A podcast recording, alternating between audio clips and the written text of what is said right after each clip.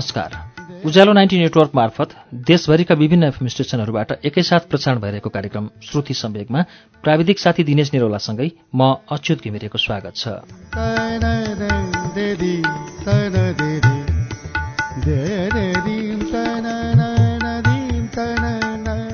श्रुति सम्वेकको मङ्गलबारको श्रृङ्खलामा हामी आज पनि लयनसिंह बाङ्देलको उपन्यास मुलुक बाहिरको वाचन लिएर आएका छौं। यसको दुई श्रृङ्खलासम्म हामीले गएको साता सुनायौं। अब तेस्रो श्रृङ्खला वाचन सुरु हुन्छ पृष्ठ चौवालिसबाट।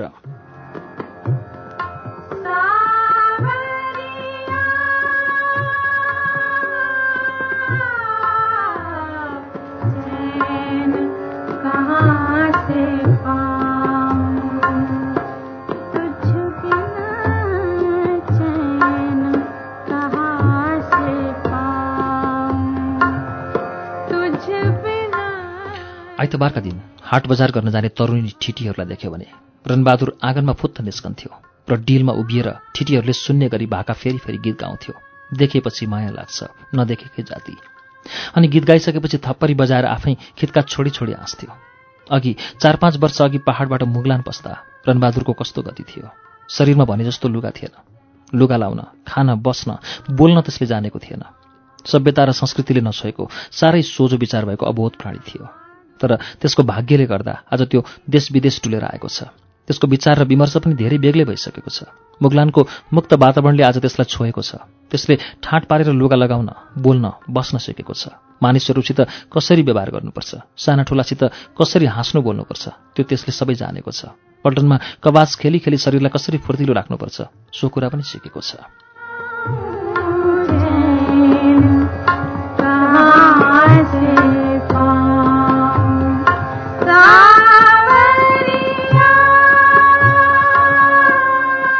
दिन बित्न लागे। वर्षा गएर शरद पनि लाग्यो। एक शरदको रात। खाइपिइसकेपछि रणबहादुर आफ्नो ओछ्यानमा लडिरहेको छ। कोठा शून्य छ। एक कुनामा बाकसमाथि लालटिन बलिरहेको छ। रणबहादुरले आफ्ना दुवै हात सिरानी बनाएर टाउको अड्याएको छ। आफ्नो सुत्ने कोठाको चारै कुना त्यो शून्य दृष्टिले हेरिरहेको छ। ताकमा राखेको आफ्नो पल्टने छत्री टोपीमा कहिले त्यसको दृष्टि पुग्छ। कहिले भित्तामा। कहिले डोरी टाँगेर झुन्ड्याएका दुई चारवटा मैला लुगाहरूमा। कुनापट्टि भित्तामा टाँगेर डोरीमा दुई चारवटा झिङ्गाहरू राति बास बसेका छन्। कहिले त्यतातिर पनि त्यसको दृष्टि पुग्छ। तर त्यसको दृष्टि शून्य छ। त्यसको मन प्राण भने कता छ कता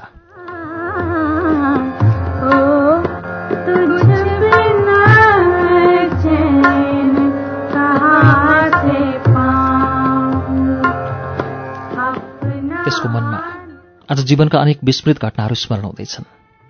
पहाडमा घुमराडी ओढेर वर्षाका दिनमा गाईबस्तु चराउँदै वन वन डुलेको। गाईकोठमा साथीहरूसित भेला भएर हुल बाँधेको।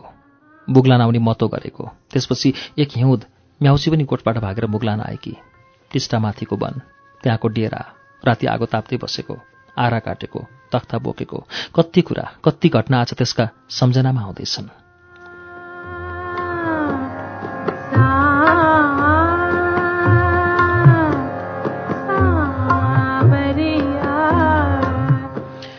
फेरि एकपल्ट टिस्टामाथिको जङ्गलमा भएको घटना त्यसलाई स्मरण भयो। त्यो घटना त्यो दुःखद घटना फेरि एक रातको घटना। डेरामा सबै मानिसहरू सुतिसकेका थिए। निष्पट्ट अन्धकार थियो। आधा रात भइसकेको थियो। रणबहादुरलाई निद्रा लागेन। केही बेरपछि ओछ्यानदेखि त्यो जुरुक्क उठेर बस्यो हाई गर्यो। यताउता हेर्दा सबै साथीहरू घुर्दै सुतिरहेका रहेछन्। त्यसको मनमा उद्विग्न भागहरू आए। राम्रा नराम्रा कल्पनाहरू आए। एकछिनपछि त्यो डेरा बाहिर निस्केर म्याउची सुतिरहेको डेराको सम्मुख गएर चालचुल सुन्न थाल्यो। त्यसपछि त्यो बामे सर्ती बिस्तारै म्याउची सुतिरहेको थलोमा पुग्यो र त्यसलाई छानेर त्यसका कानमा खस्याखुसुक दुई चारवटा कुरा भन्यो। अलिबेरपछि दुवैजना डेरा बाहिर घस्रँदै आए। डेरा बाहिर निस्केपछि रणबहादुरले म्याउचीलाई जुरुक्क उठाएर काँधमा हाल्यो र त्यसलाई खास्टोले घुर्लुम्मै छोपेर परतिर एकान्तमा पुऱ्यायो। म्याउचीको छाती डरले ढुकढुक गरिरहेको रणबहादुरले पनि थाहा पायो त्यो डरले कामिरहेकी थिए। र नि त्यसलाई अङ्गालोमा हालेर धेरै बेरसम्म कानमा खुसु खुसु गरिरह्यो।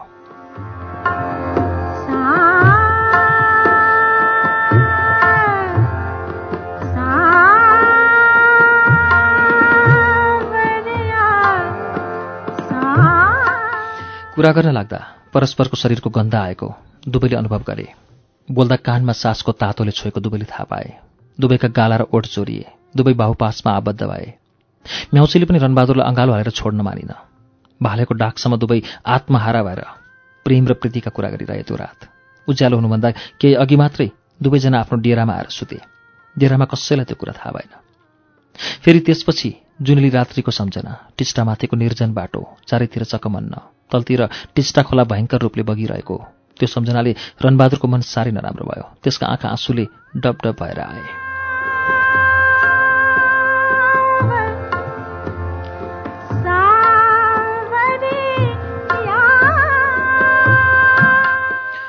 त्यसको ओछ्यानको देब्रीपट्टि एउटा झ्याल छ। अहिले त्यो झ्यालबाट बाहिरको दृश्य छर्लङ्ग देखिन्छ। रणबहादुर अश्रुपूर्ण आँखाले बाहिरको स्वच्छ निलो आकाशतिर हेरिरहेको छ। शरद ऋतुको निर्मल जोनको प्रचुर टक बाहिर चारैपट्टि फिँजिएको छ। जुनको शीतल किरणमा राति वरपरको प्रकृति सबै निश्चल मौन र चकमन्न देखिन्छ।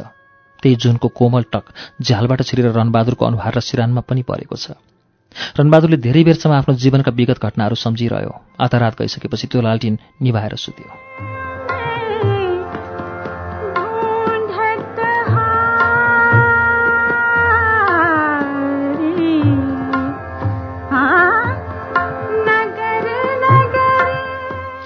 शरदको आगमन भएपछि झाउँकिरीहरू वनवनमा रमाइलो गरी कराउन लागे। दसैँ आइहाल्यो। सबै गाउँ छिमेकहरूले घर लिपलाप गरे पचेर लाए सफा सुग्घर गरी चाडमा घर परिष्कार गरे। गाउँघरमा मादल नाच लाग्यो। आफू पनि मादल बजाउँदै तरुणीसित खुब नाच्यो। चाडमा त्यसले गाउँघर उज्यालो पार्यो।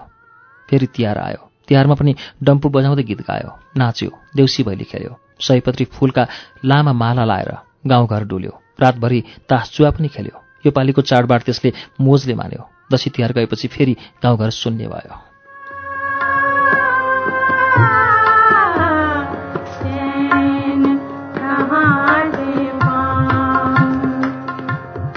अब हिउँद लाग्दै आयो। प्रकृति शून्य र उराट लाग्दो भयो। हरिया झारपात सुकेर पहेँलो हुँदै गए। प्रकृतिले रूप फेर्दै गयो।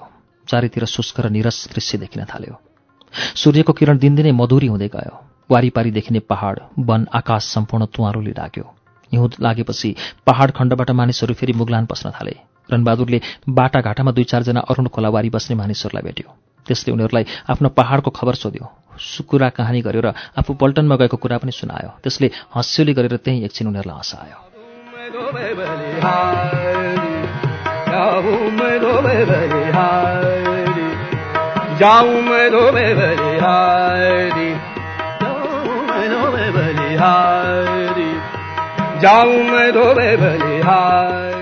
एक दिन रणबहादुर दार्जिलिङको चोक बजारमा डुल्दै गर्दा त्यसले माइला भुजेललाई भेट्यो। माइला भुजेलका साथमा एउटी तरुणी आइमाई पनि थिए। माइला भुजेललाई हठात देखेर रणबहादुर अलि झस्क्यो तर माइला भुजेल भने आनन्द र उमङ्गले प्लावित भयो। चोक बजारको माझमा रणबहादुरको सम्मुख आएर आनन्दले मुसुक्न हाँस्यो र खुसीले गदगद भएर त्यसको आङमा धाप मार्दै त्यसलाई अँगालो हाल्यो र भन्यो ओहो साइला दाई कसो त? यतिका दिन कहाँ थियो? रणबहादुर पनि मुसुक्क हाँस्यो र सहज कण्ठमा भन्यो पल्टनमा। रणबहादुरको दृष्टि त्यो तरुणीमाथि पर्यो। त्यो तरुणीलाई चिने जस्तो लागेर रणबहादुर अलि झस्क्यो। त्यसका दुवै आँखा झस्के। त्यसका आँखा हठात कुनै अपराधीका जस्ता देखिए।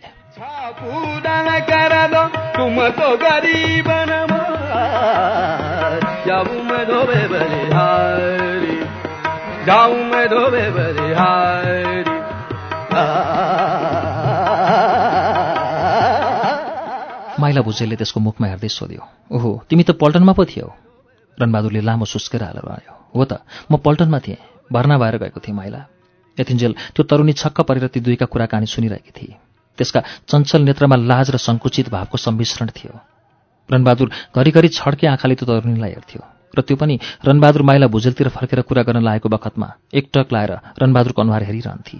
कसो कसो गर्दा त्यो तरुणी र रणबहादुरका आँखा जुधे त्यसलाई हेरेर रणबहादुर मुसुक्क हाँस्यो तर त्यो तरुणीको अनुहार भने लाजले रातो भयो। त्यसले माइला भुजेलको पाखुरा समाएर उसको कुमका पछिल्तिर आफ्नो मुख लुकाई। रणबहादुर त्यो हेरिरहेको थियो।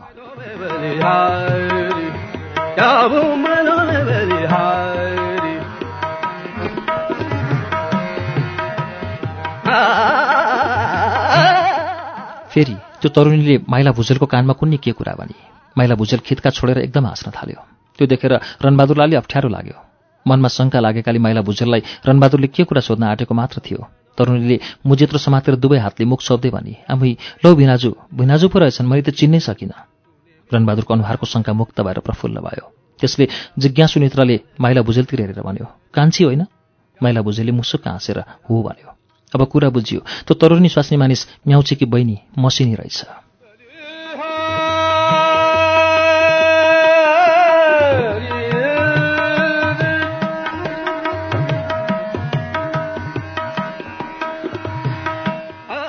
आज रणबहादुरको हृदयको पुरानो घाउ फेरि बल्झ्यो। आफ्नी सालीलाई देख्दा आज फेरि कति दिन अघिको दुःखमय घटनाको त्यसलाई स्मरण भयो। मसिनीलाई देख्दा त्यसलाई झल्यास आफ्नी म्याउचीको सम्झना भयो किनभने त्यसका पनि आँखा नाक मुख म्याउचीकै जस्ता थिए। रणबहादुरको हृदय कस्तो कस्तो एउटा विचित्र भावले भरियो। त्यसको निधारमा पसिना आयो। त्यो ठुलो असमञ्जसमा पर्यो त्यसलाई आफू म्याउचेकै सम्मुख उभिएको जस्तो लाग्यो। त्यसको मन अज्ञात प्रेरणाले आत्तियो। त्यसको मुटु ढुकढुक भइरह्यो। त्यसलाई कस्तो कस्तो लाग्यो? त्यसका आँखामा झस्को तथा चञ्चलता देखिँदै पनि त्यसले अतृप्त आँखाले तरुणीलाई एकहोरो नै हेरिरह्यो।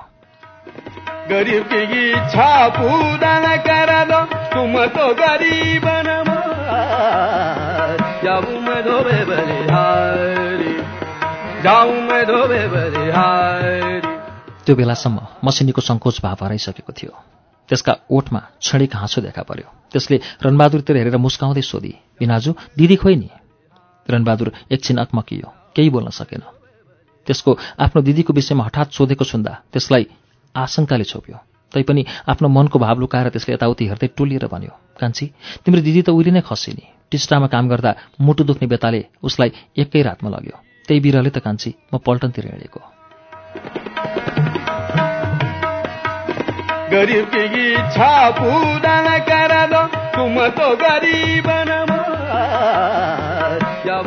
संक्षेपमा यति कुरा सुनेर माइला भुजेल र मसिनी दुवै छक्क परे। माइला भुजेलले निशब्द भएर अनिमेष भावले रणबहादुरको अनुहारमा हेरिरह्यो। मसिनीका आँखामा पनि आन्तरिक वेदनाको प्रतिबिम्ब देखियो। त्यसका आँखामा झलझरी आफ्नै दिदीको तस्विर आयो। त्यसका आँखा आँसुले एकदम डबडब भए। एकछिनपछि मसिनीले मुजेत्रोले आफ्नो नाक आँखा पुस्दै भने बिनाजु हामी कसैलाई पनि दिदी खस्नु भएको थाहा भएन। छि आज कस्तो कुरो सुन्नु पर्यो? पहाडमा त दिदी र बिनाजु उतै मुगलानमा बस्दैछन् रे भनेर पो कुरा गर्छन् त।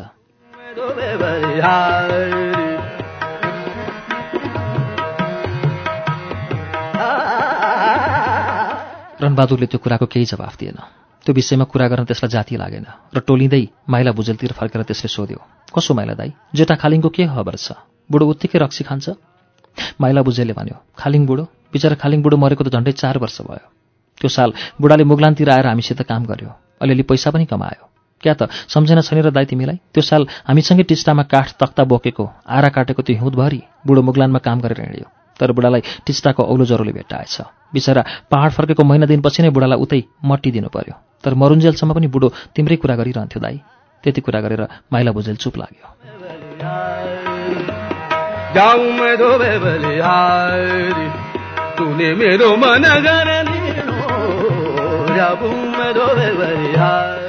आज कति दिन अघिको बितिसकेको कुरा फेरि रणबहादुरको मनमा झल्यास सम्झना भयो त्यो रात टिस्टाको पुलको डेरा छेउमा बुढाले रक्सी सारेर दिएको कुरा डेरादेखि निस्केर आउँदा आफूलाई सम्झाएको कुरा सबै एक एक गरी सम्झना भयो त्यो जुनेली रातमा बुढो आफै डेरा वरसम्म पुर्याउन आएर बिचरा एक्लै फर्केको थियो। बुढाको कस्तो मन कस्तो उदार हृदय ती सबै दृश्यहरू रणबहादुरका आँखाले झलझली देख्न थाले। त्यसपछि अरू अरू कुरा भए। रणबहादुरले पहाडको हालखबर सबै सोध्यो। आफ्नै साली मसिनीलाई कसरी उसले पहाडबाट मुगलानमा ल्यायो? सो कुरा पनि सोध्यो। माइला भुजेले पनि सबै हालखबर एक एक गरी भन्यो। आफू गाईगोठदेखि भागेर कसरी मसिनीसित मुगलान आयो? सो सम्पूर्ण वृत्तान्त सुनायो। त्यो सबै कुरा सुनेपछि रणबहादुरले हाँसेर भन्यो माइला त्यसो भए अब तिम्रो पहाड फर्कने विचार छ कि मुगलान बस्ने? के विचार गर्यौ त?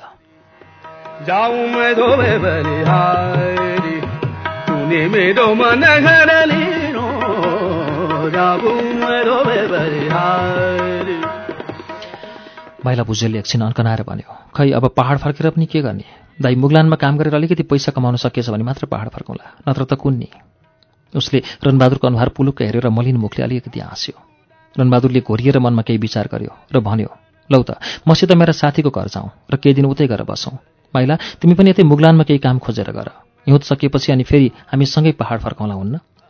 त्यति कुरा भएपछि रणबहादुरले मसिनी र माइला भुजेरलाई त्यहाँको चोक बजार वरपर एक एक गरी डुलायो र चिया दोकानमा चिया खाजा खुवाएर बेलुका आफूसितै ती दुईजनालाई पनि आफ्ना साथीका घरमा पुर्यायो।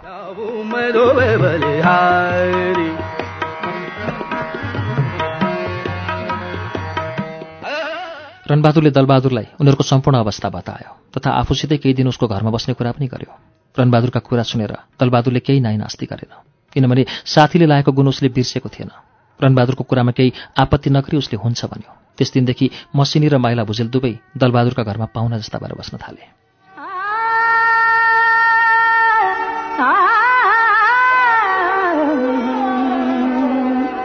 रङ्गी सारी गुलाबी चुनरिया रे।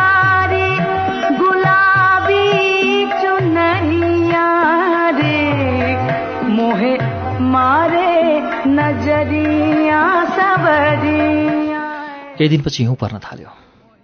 तिन दिन तिन रातसम्म घुम जोर बङ्गला र पहाडतिर फुसफुस हिउँ परिरह्यो।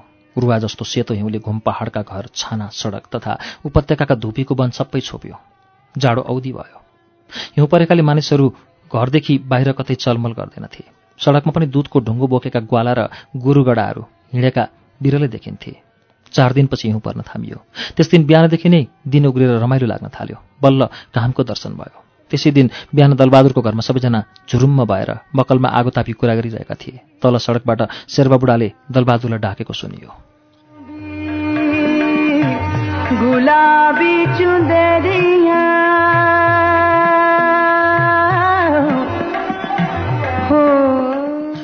दलबहादुरले बाहिर आँगनमा फुत्त निस्केर तलतिर मूल सडकमा हेऱ्यो। शेर्बा बुढा घुर्लुममा बर्को ओढेर गोरु गाडीको एक छेउमा उभिएर मासतिर दलबहादुरलाई हेरिरहेको रहेछ।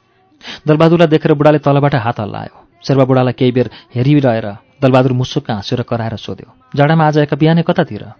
बुढाले राम्ररी सुनि नसक्यार आफ्नो दाहिने हातले कान थापेर सुन्दै उँभोतिर फेरि हेऱ्यो। हातको इसाराले के भन्यो? भनेर सोध्यो। दलबहादुरले फेरि कराएर अलि चर्को स्वरमा भन्यो आज एका बिहानै यस्तो जाडामा कहाँ जान निस्क्यौ? बुढाले हाँस्दै हात हल्लाएर भन्यो जाउँ आज पर सुके बजारसम्म पुगेर आउँ।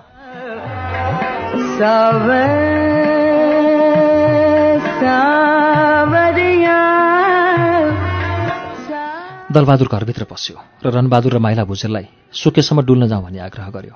जाडो छ भनेर रणबहादुर जान मानेन। दलबहादुर र माइला भुजेल मात्रै शेर्बा बुढाको गोरो गाडीमा सुकेर हिँडे सुकेतिर हिँडे। हिउँ पग्लेको थिएन चारैतिर हिउँ सेताम्बै देखिन्थ्यो।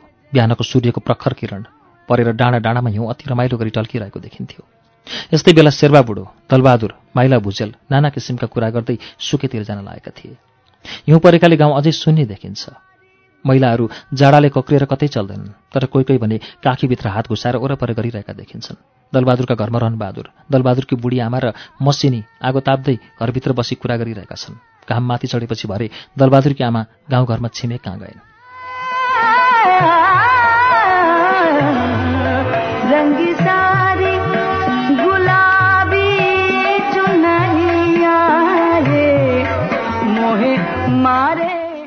रणबहादुर उठेर आफ्नो कोठाको झ्यालमा बसेर केही बेरसम्म सडकतिर शून्य दृष्टिले हेरिरह्यो। त्यसपछि फेरि आगो ताप्ने न्युले मसिनीको छेउमा आएर बस्यो। आगो ताप्दै रणबहादुर आफ्नो सालीसित कुरा गर्न लाग्यो। त्यसले पहाडको विषयमा कुरा झेक्यो।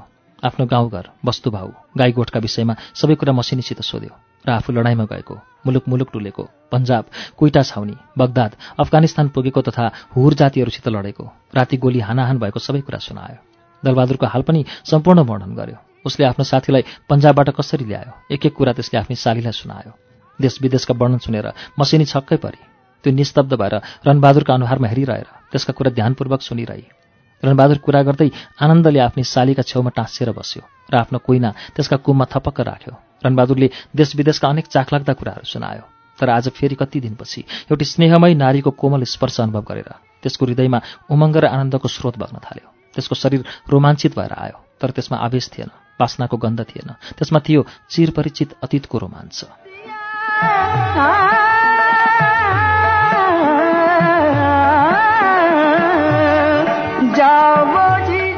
आज त्यसले मसिनीलाई लडाइँका अनेक मिठा मिठा घटना सुनायो। मसिनीले पनि त्यसका कुरा चाख मानेर सुनिरही। कुरा जत्तिकै लामो भए तापनि त्यसका आँखा मसिनीका आँखा नाक मुख तथा ओठमा नै थिए। आवेशले घरिघरि त्यसले मसिनीको पाखर कोमल भावले स्पर्श गर्यो तथा मसिनीको अनुहारमा अतृप्त आँखाले हेरिरह्यो। कुरा गर्दा गर्दै त्यसले मृदु स्वरमा भन्यो कान्छी थाहा छ जुन दिन मैले तिमीलाई देखेँ मलाई त कसो कसो तिम्रै दिदीको झल्यास सम्झना भयो। ऊ पनि तिमी जस्तै थिए तिम्रै जस्ता नाक कान आँखा दिदीका पनि थिए। तिमी हाँसेको बोलेको हेर्दा कान्छी म त तिम्रै दिदीलाई देख्छु झलझली सम्झन्छु। यो कुरा सुनेर मसिनी खिसिक्क हाँसी रणबहादुर एकछिन चुप लाग्यो शिरनत गरेर त्यसले मनमा केही कुरा घोरिरह्यो कोठामा केही बेर निस्तब्धता छायो।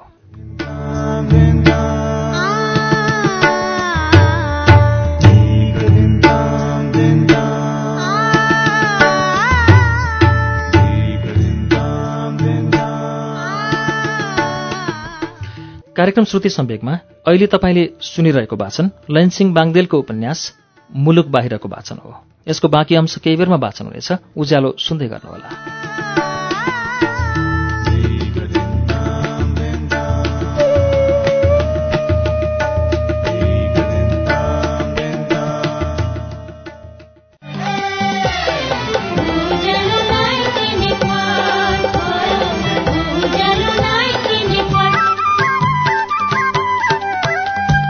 सीधा कुरा प्रश्न विचार उज्यालो 90 नेटवर्क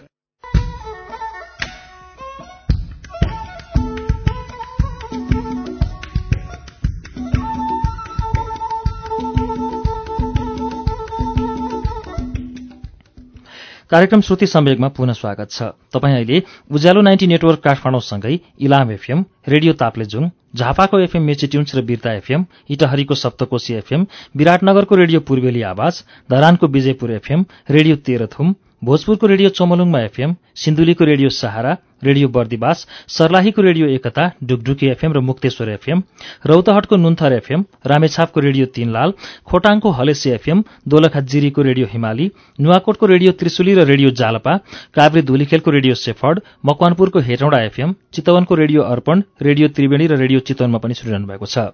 त्यसै गरी फलेवासको रेडियो पर्वत रुकुमको रेडियो सिस्ने पाल्पाको पश्चिमाञ्चल एफएम र रेडियो रामपुर पोखराको radio Tarang तनहुँको radio Bhanubhakta radio Dhorbarahi radio Bandipur र स्मार्ट एफएम गोर्खाको गोरखकाली एफएम बागलुङको रेडियो सार्थी एफएम र गलकोट एफएममा पनि श्रुति सम्वेक सुन्दै हुनुहुन्छ। रेडियो प्युठान दाङको रेडियो मध्यपश्चिम बुटवलको रेडियो रिपब्लिक गुल्मीको रेडियो रेसुङ्गा कपिवस्तुको रेडियो बुद्ध आवाज रेडियो कोवलपुर सल्यानको रेडियो राप्ती जाजरकोटको रेडियो हाम्रो पाइला दैलेखको ध्रुवतारा एफएम कैलाली टिकापुर र गुलरियाको फुलबारी एफएम कैलाली एफएम दाङको रेडियो प्रकृति एफएम सुर्खेतको रेडियो भेरी र बुलबुले एफएम बैतडीको रेडियो सन्सेर दार्चुलाको नयाँ नेपाल एफएम हुम्लाको रेडियो कैलाश जुम्लाको रेडियो कर्णाली र कालीकोटको रेडियो नयाँ कर्णालीबाट पनि अहिले एकैसाथ श्रुति सम्वेक प्रसारण भइरहेको छ।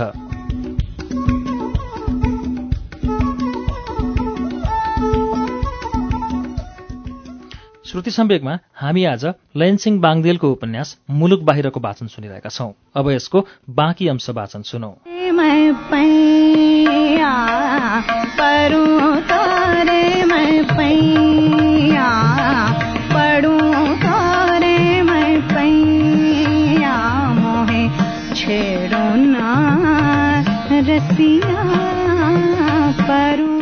रणबहादुरलाई आफ्नी म्याउचीको सम्झना भयो।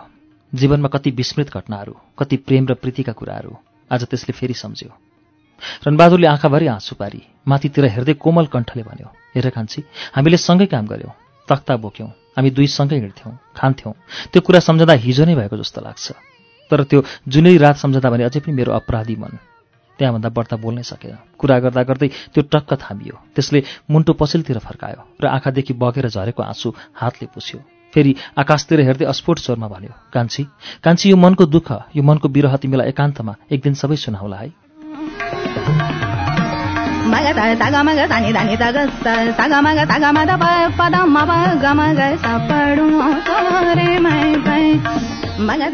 त्यति भनेर त्यो केही बेर आफ्नो अनुहार दुवै घुँडाका माझमा पारेर घोप्टिरह्यो। मसिनीलाई पनि आफ्नै दिदीको सम्झना भयो। रणबहादुर रोएको देखेर त्यो पनि आफ्नो आँसु थाम्न नसकी आँखाभरि आँसु पारेर अचल र निर्वाक भएर बसिरही। केही बेरपछि रणबहादुरले टाउको उठाएर हेर्दा त्यसले मसिनीका गालामा पनि आँसुका थोप्ला देख्यो। त्यसको हृदयमा अतीतको सम्झना र व्यथाले विचलित भयो। त्यसले मसिनीको बाहु कपाल र केसमा मृदु स्पर्श गर्यो। मसिनीलाई पनि आफ्नो अङ्गालोमा बद्ध गर्यो। मसिनीले त्यसका बलिष्ठ बाहु पन्छाएर अङ्गालोदेखि मुक्त हुन खोजी। औ बारम्बार आग्रहको कण्ठले भने बिनाजु छोड न मान्छेले देख्यो भने के भन्छ?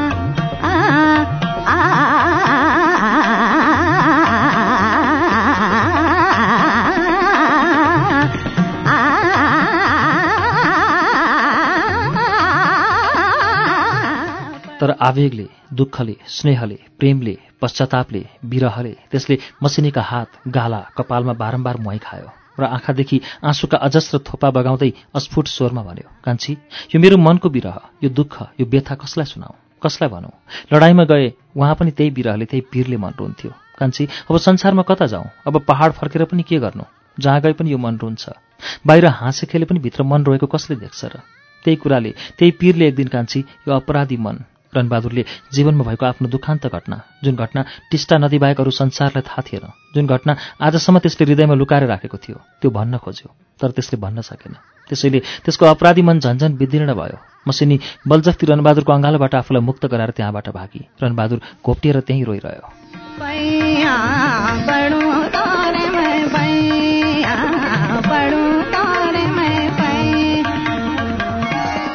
सात दिनपछि भने बल्ल जम्मै हिउँ पग्लियो जाडो अलिक घट्यो। तर आकाश फेरि तुवालोले ढाकिँदै गयो। वारिपारी देखिने पहाडहरू तुवालोभित्र छोपिए चारैतिर प्रकृति म्लान देखियो। एक बिहान बाहिर आँगनको मधुरो घाममा निस्केर रणबहादुर तल सडकतिर घोरिएर के हेरिरहेको थियो। भित्रबाट दलबहादुर आयो र रणबहादुर उभिरहेको ठाउँमा आएर ऊ पनि चुपचाप उभियो। दलबहादुरले रणबहादुरका कुममा बिस्तारै हात राखेर मायालु स्वरले सोध्यो हिजो त तिमीहरू पहाड फर्कन्छौ भनेर आमासित कुरा गरेको सुनेको थिएँ। साइला कहिले फर्कने विचार गर्यौ त? रणबहादुरले पुलुक्क बलबहादुरका आँखामा हेरेर भन्यो महिना दिनपछि। दलबहादुरले भन्यो किन पहाड फर्कन्छौ? पहाड फर्केर के गर्छौ? मुगलान आएपछि पनि फेरि पहाडै फर्कन्छौ र?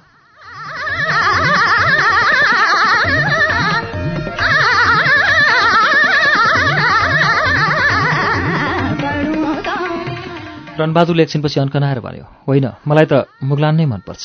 पहाड फर्कने मन त छँदै छैन तर माइला भुजेले भने कर लाउँदैछ। उता खेतीपाती बालीनाली सबै त्यसै लथालिङ्ग छन् रे। अब पहाड पुगेर एकचोटि आफ्ना सबै मान्छेहरू भेटी आउनु पर्यो। दाइ तिम्रो के विचार छ त? तर दलबहादुरलाई भने यो कुरा राम्रो लागेन। आफ्नो साथीलाई दुःख सुखमा आफूसितै राख्ने उसको मन थियो। साथीको माया र साथीले गरेको गुण उसले बिर्सन सकेन। उसको इच्छा थियो रणबहादुर अब पहाड नफर्कोस्। यतै मुगलान आफूसितै बसोस्। आफ्नो साथीप्रति दलबहादुरको मनमा प्रगाढ माया बसिसकेको थियो। मौन भएर उसले साथीका कुरा विचार गरिरह्यो। आफूसित यतिन्जेल बसिरहेको तथा आफूलाई स्याहार सम्भार गरेर बचाएर ल्याएको साथीसित अब छुट्टिनुपर्छ भन्दा उसले हृदयमा कष्ट अनुभव गर्दै थियो। उसको हृदय अज्ञात वेदनाले भरियो।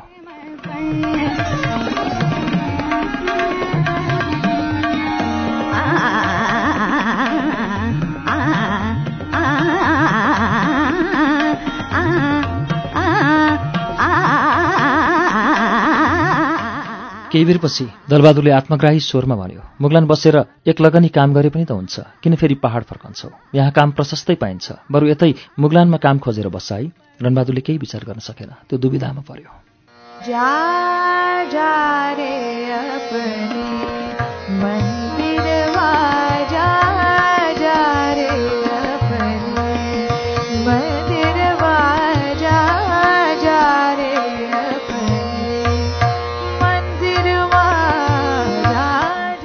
एक दिन बेलुकी खाइसकेपछि सबैजना अगेनाका वरिपरि बसेर आगो ताप्दै कुरा गर्न लागेका थिए। दलबहादुरले पल्टनका छाउनीको कुरा जिक्यो फेरि पहाडको कुरा निस्क्यो। पहाडको कुरा निस्कँदा माइला भुजेलले पहाडमा बितेको जीवन र मुगलान पसेको कुरा गर्यो। कुरै कुरामा म्याउचीको कुरा पनि निस्क्यो। त्यो चर्चा चल्दा रणबहादुरलाई साह्रै अप्ठ्यारो लाग्यो। मसिनीले आफ्नै दिदीको कुरा रणबहादुरसित सोधी बिनाजु दिदी कति दिनको व्यथाले मरिन्? रणबहादुर ठूलो असमञ्जसमा पर्यो त्यसका कलुषित आँखामा धमिलो बादल लाग्यो। त्यसले मसिनीको अनुहारतिर पनि नहेरी टोलिँदै अर्कैतिर हेर्दै भन्यो एकै दिनको मुटुको व्यथाले।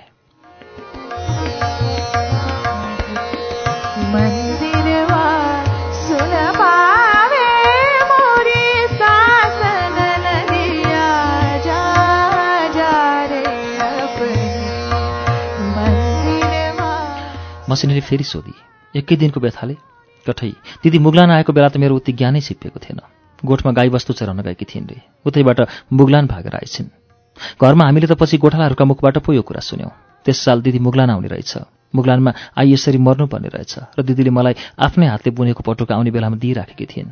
त्यति भनेर मसिनी उठी र एउटा सेतो खाडीको पटुका लिएर आई। त्यही पटुका रणबहादुरलाई देखाउँदै मसिनीले फेरि भने यी हेर त बिनाजु यही पटुका हो।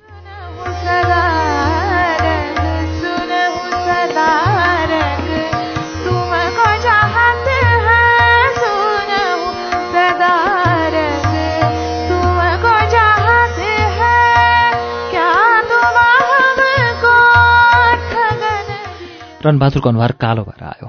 त्यसका आँखामा विषाद र विरहका रेखाहरू देखा परे। त्यसले म्याउचीले बुनेको पटुका आफ्नो हातमा लियो। त्यसलाई फुकाएर हेऱ्यो पल्टायो छाम्यो र लामो सास तान्यो। केही बेरसम्म निर्निमेष भावले त्यो पटुकातिर हेरिरह्यो। त्यसका कलुषित आँखामा आफ्नो हृदयभित्र जलेको उजाड संसार देखियो। माइला भुजेलले रणबहादुरको आँखामा हेरेर भन्यो साइला दाई साँच्ची त? त्यस दिन टिस्टापुलको डेराबाट दुईजना निस्केर राति राति कता लाग्यौ हँ? पर आरा काटेको डेरामा पनि फर्केनछौ त्यो रात तिमी कता गयो कता? हामीले तिमी पहाडै फर्केछौ भनेर विचार गऱ्यौँ तर तिमी त पहाड पनि गएनछौ। त्यस रातदेखि हराएको मान्छे। लौ हेर कता कता मुलुक डुलेर पो आएछौ। त्यति कुरा गरेर माइला भुजेल हाँस्यो।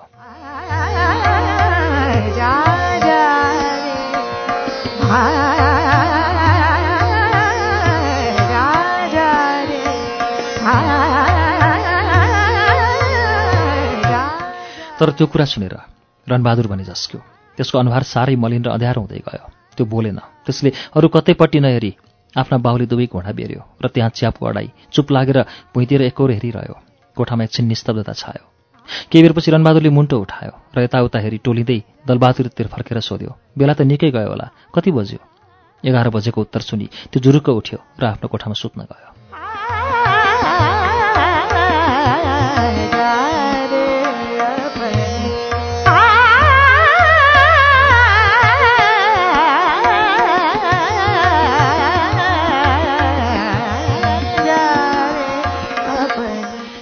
म्याउँछी त्यसका सम्मुख उभिएकी छ। त्यसका सुन्दर आँखा स्मित अनुहार लामा लामा पिठ्यौँसम्म पुग्ने केश राशि। भरिलो छाती औ अभिमानिनी ओठ। जति म्याउचीलाई सम्झ्यो उति त्यसको अपराधी मन रुन थाल्यो। त्यो घटना वास्तविक हुँदाहुँदै पनि कल्पना जस्तो लाग्यो। त्यसका आँखादेखि आँसुका फोरा फुटेर बगे। मनलाई कति सम्झायो तर मन मानेन। संसारमा त्यसको अपराधी आत्माले कतै शान्ति पाएन। त्यो लडाइँमा गएको थियो। उहाँ पनि त्यसले प्रत्येक मानिसको लास देख्दा आफ्नी म्याउचीलाई नै सम्झेथ्यो। किनभने त्यसका हातले कुनै दिन जीवनमा एउटी तरुणी नारीलाई बलजफ्ती पक्रेर क्षणिक रिस र आवेगका जोसमा परेर बगिरहेको टिस्टा नदीमा जुनेली रातमा फ्याँकिदिएको थियो। त्यो सम्झना त्यसले केही गरेर पनि बिर्सन सकेन। त्यो रगतको टाटो त्यो पापको दाग त्यसले संसारमा कतै पखाल्न सकेन कतै मेटाउन सकेन। अनि संसारका त्यसले आफ्नो दोष आफ्नो अपराध कतै स्वीकार गर्न पनि सकेन। कसैलाई भन्न पनि सकेन कतै गएर पापको प्रायश्चित गर्न पनि सकेन। तर संसारमा टिस्टा नदी बाहेक अरू कसैलाई त्यो घटना थाहा थिएन।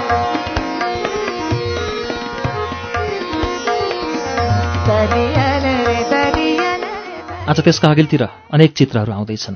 अघि आफू मुगलानमा पसेको तथा आरा काटेको तख्ता बोकेको त्यसपछि एक साँझमा एकान्त संसारको कुनामा बसेर म्याउचीलाई आफ्नो छेउकोमा बसाएर अङ्कमाल गरेको प्रेम गरेको लैबरी गीत गाएको।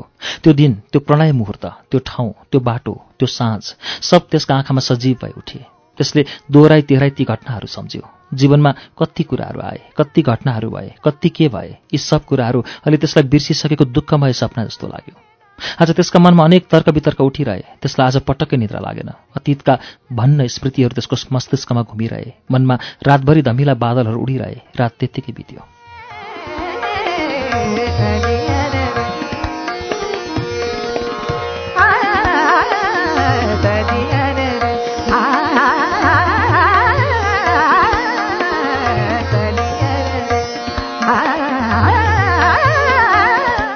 बिहान भयो। सूर्य उदाएपछि संसारमा जम्मै प्राणीहरू रमाउँदै उठे। रणबहादुर पनि आफ्नो ओछ्यानदेखि उठ्यो। एका बिहानै रणबहादुर बाहिर आँगनमा निस्क्यो र अँध्यारो मुख लाएर घोरिरह्यो। सबै जस्तो कसैसित बोलेन पनि। एकछिनपछि दलबहादुर पनि बाहिर आयो र सोद्धा उसलाई काम खोज्न जान्छु भनेर रणबहादुर त्यत्तिकै केही नखाई घरबाट निस्केर हिँड्यो। अरू कसैलाई केही पनि कुरा भनेन।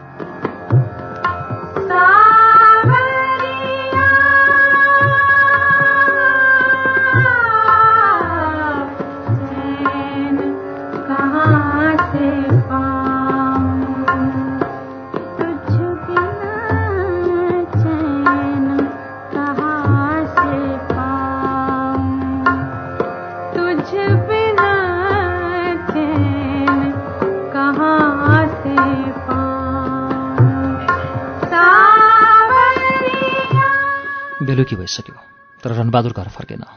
दिनभरि त्यस दिन रमाइलो घाम लागिरह्यो तर बेलुका हुँदै गएपछि आकाशमा मेघ थुप्रिँदै गयो हावा चल्न थाल्यो। पश्चिमबाट बग्ने हावाले कालो मेघलाई तानेर सम्पूर्ण आकाश ढाक्यो। हेर्दा हेर्दै आकाश अन्धकार भएर आयो पानी पर्ला पर्ला जस्तो भयो हुरी पनि चल्न थाल्यो। सबै मानिसहरूले आँधीको आशंका गर्न थाले।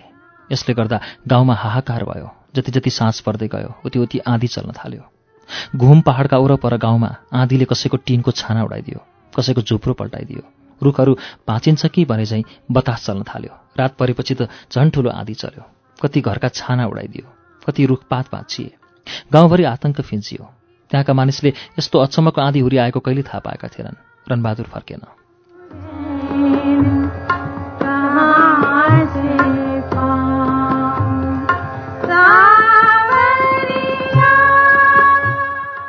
राति खाइपिइसकेर सबैजना बसेर कुरा गर्न लागे।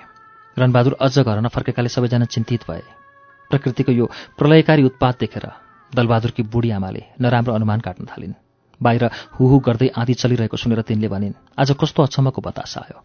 यो आँधी आएको त जाति होइन है नानी यसरी आँधी चल्यो भने कतै न कतै बिगार हुन्छ नराम्रो समाचार सुनिन्छ। हावापानी चलेको त जाति होइन? बुढियाको कुराले सबैका मनमा दुष्कल्पनाको कालो छाप लाग्यो।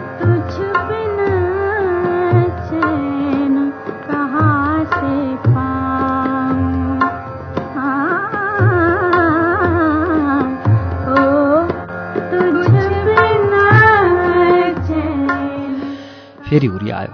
हुरीले ढोका बलजफ्ती ढ्याकढ्याक गर्न थाल्यो। घरको छाना उडाउला उडाउला जस्तो गर्यो।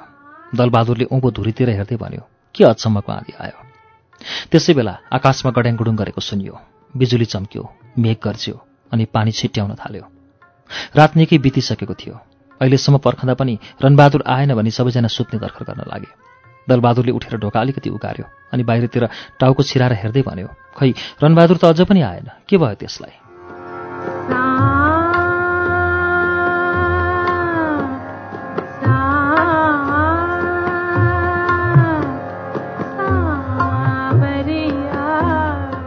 माइला भुजेल पनि उठेर ढोकासम्म गयो।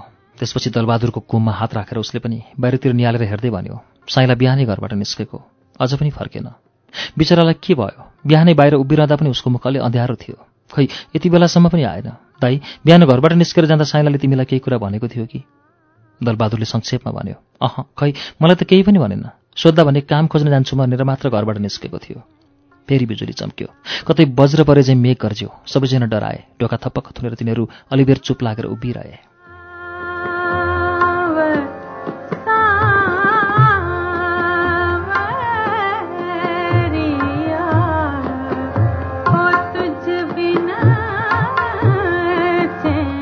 बाहिर उत्तिकै हावा चलिरहेथ्यो। माइला भुजेलले फेरि अलिकति उगारेर बाहिर चारैतिर हेऱ्यो। त्यसै बेला हावाले एक थुप्रो सुकेका पात पत्करहरू उडाएर घरभरि छरिदियो। त्यो देखेर दलबहादुरको मनमा चिसो शङ्का पर्यो। ती पात पत्करलाई हेरेर उसले मनमा नै भन्यो हा यो त नजाति कुरा पो उसले माइला भुजेललाई केही कुरा भन्ने विचारले मुख भएको मात्र थियो तर के विचार गरेर फेरि चुप लाग्यो। मसिनी पनि ढोकाकै छेउमा आएर उभि र माइला भुजेलका कुममा हात राखी पछिल्लोतिरबाट भनी आज के भयो? भिनाजुलाई विपद त परेन?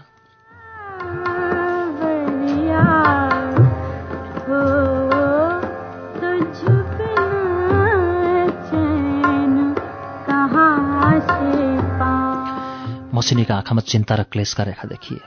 कति बेरसम्म त्यत्तिकै आँधी बतास चलिरह्यो। आधा रात भएपछि भने त्यो बौलाहा आँधी थामियो। चारैतिर प्रकृति शान्त र निश्चल भयो। त्यो विनाशकारी प्रकृति शान्त र निश्चल भयो। प्रकृतिको उत्पात सब शेष भयो। तर त्यो उत्पातले कति क्षति गर्यो कस कसको घर झुप्रो छाना उडाइदियो कतिलाई विपदमा पार्यो कति रुखपात भाँच्यो त्यति बेला केही थाहा भएन।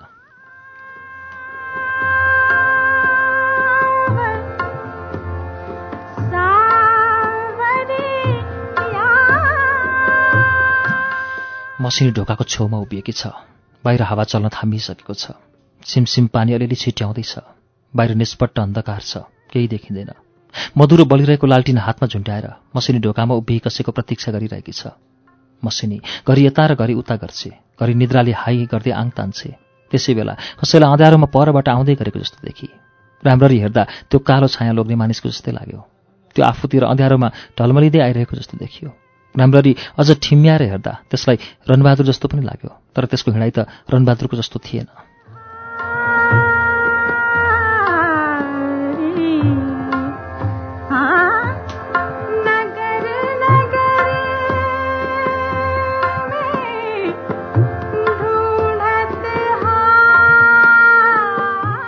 त्यो लम्किँदै तर धर्मरिँदै हिँडिरहेको थियो।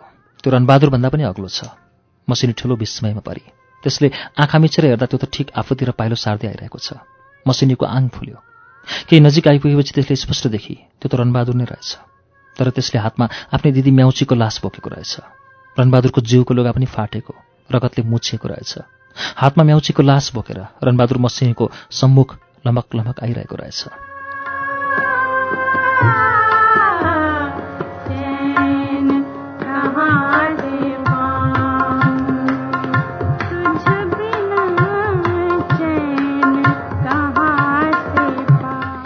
मसिनी छक्कै परी।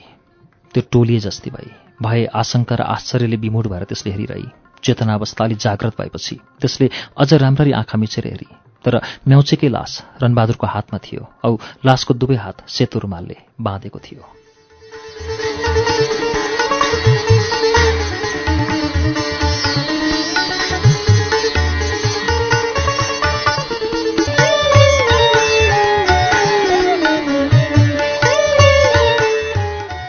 श्रुति सम्वेकमा यतिन्जेल तपाईँ लैनसिंह बाङ्देलको उपन्यास मुलुक बाहिरको वाचन सुन्दै हुनुहुन्थ्यो।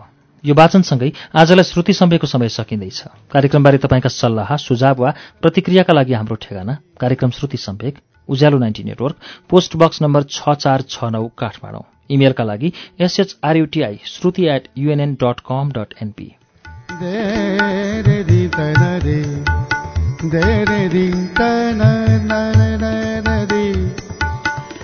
हवस् त अर्को साता मुलुक बाहिरको चौथो श्रृङ्खला लिएर आउनेछौँ।